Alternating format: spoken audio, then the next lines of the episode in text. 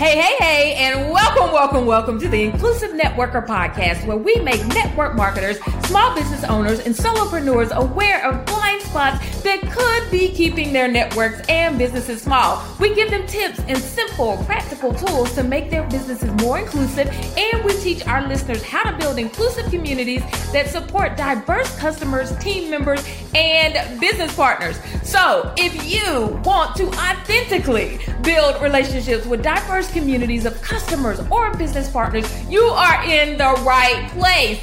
But be warned, you will be challenged. But here's the thing you won't be judged. I'm your host, Dr. Raymona. I'm a speaker, coach, consultant, public health professor, wife, mom, and a fierce challenger of broken systems that keep people from reaching their highest potential.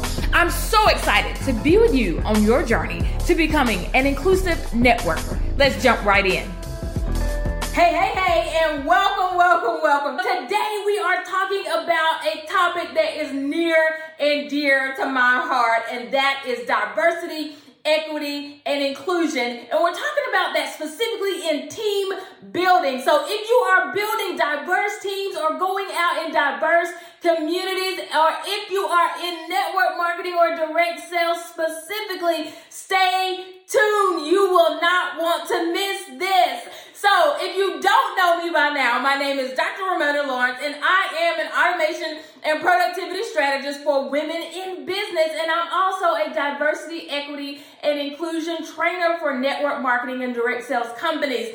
And so, the diversity, equity, and inclusion is a topic that is often just kind of overlooked or swept under the rug in network marketing and direct sales. And I really am different from those other trainers because I am not afraid to talk about things. And that is what we are doing So I am excited to really just start this conversation and to let you know some things about diversity, equity, and inclusion and how you can look at some of these principles and topics as you are building your teams. I'm going to tell you a little bit about it and then a little bit about privilege, which you often don't think about when you're building teams or in network marketing and direct sales.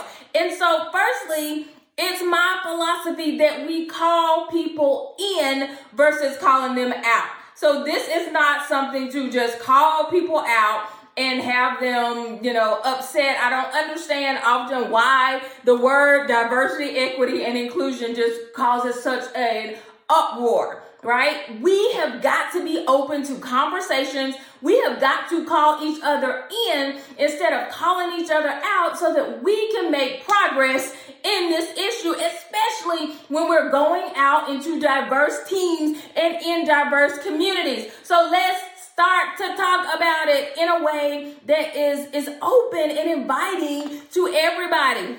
So here's the thing it does not mean that you won't be uncomfortable. That's not my goal here. It, it, it, this might make you uncomfortable, but that's a good thing. That's what I want to happen because I want you to go out and make a change in how you are building your team and how you're building in diverse communities. And so let's talk about diversity first.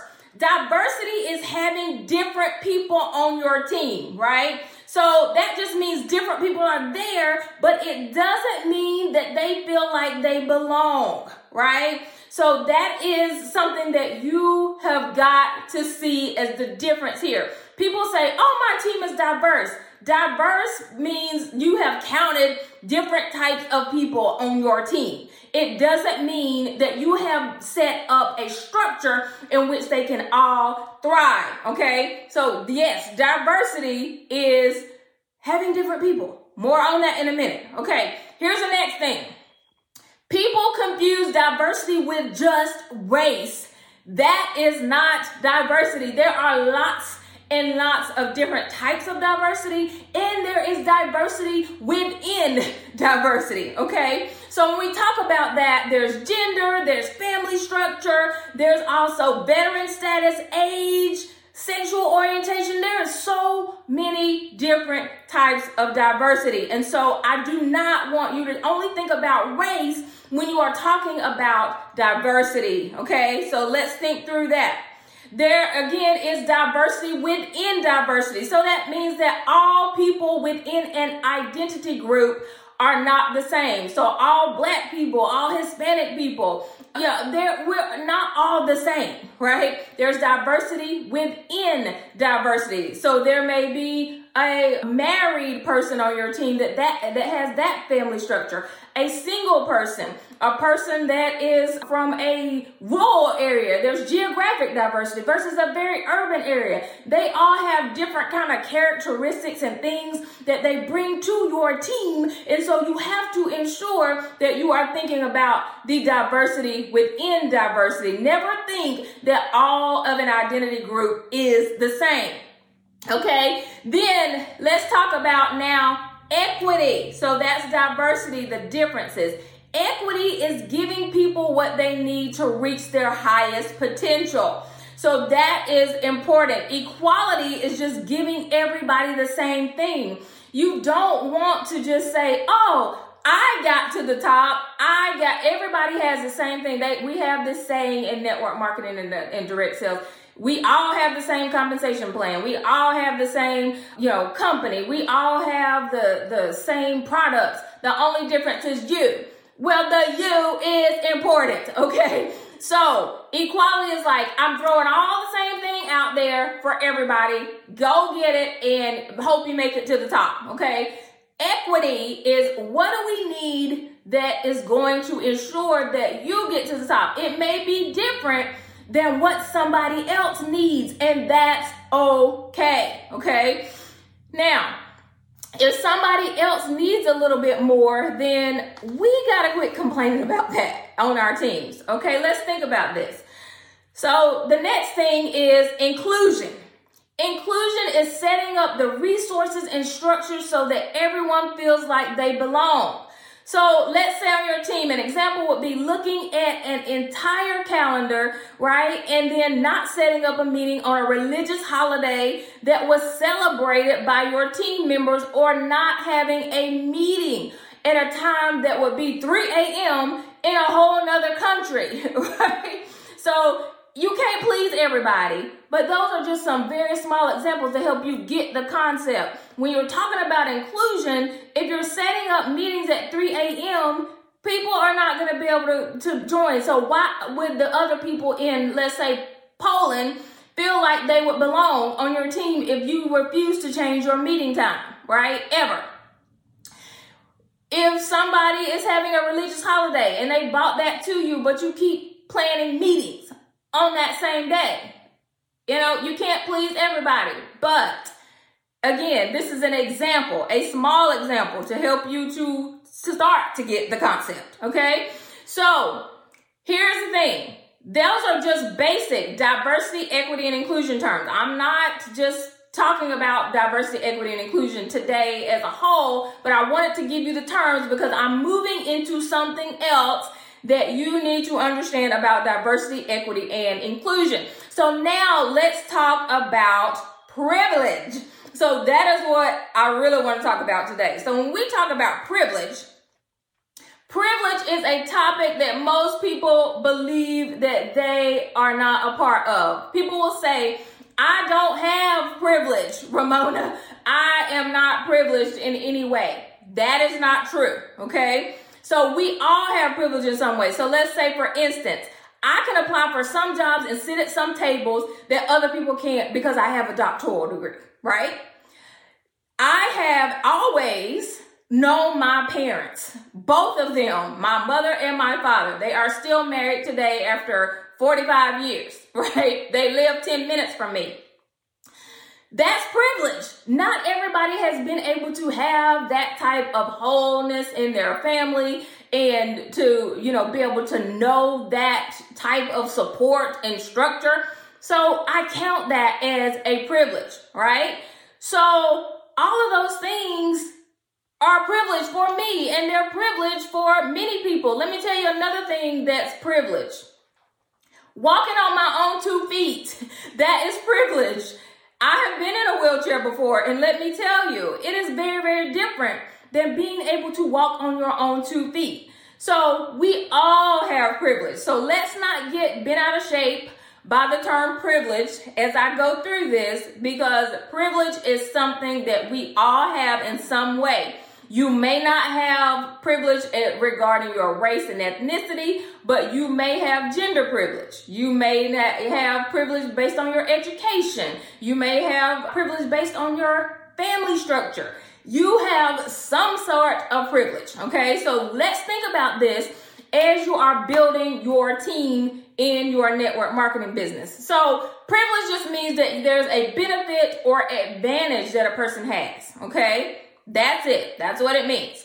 So how in the world does this relate to network marketing, Raymona? Okay. so let's talk about it.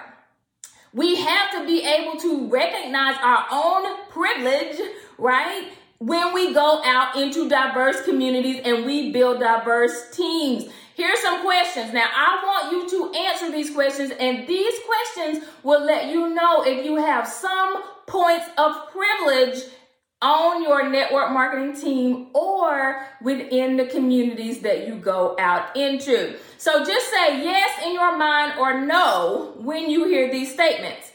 Yes or no, okay? One, I can look at the top level of management in my company or organization and see people more than a token few. I'm talking about leaders at the top of your company who belong to your identity group? Yes or no? Okay. Two, I can count on my upline to include me in business related conversations in some meaningful way. Yes or no? Three, I can go to a meeting and assume that the people there will have common things that unite us. Okay. So that might be a presentation, that might be a team meeting, any type of meeting. Four, I can speak up on my team and not worry that others will attribute what I said to my identity category. That means like this is how all Hispanic people think, okay? If you can speak up and people won't say that this is how all certain group that you identify with think, then say, yes, I can do that, okay? Five, I can trust my behavior will be viewed as only my own and not representing a wider group. So, for example, this I, I get upset in a meeting and it's not you're the angry black women woman and this is how black people act, right? Okay. I can trust that my behavior will be, viewed as only my own and not representing a wider group.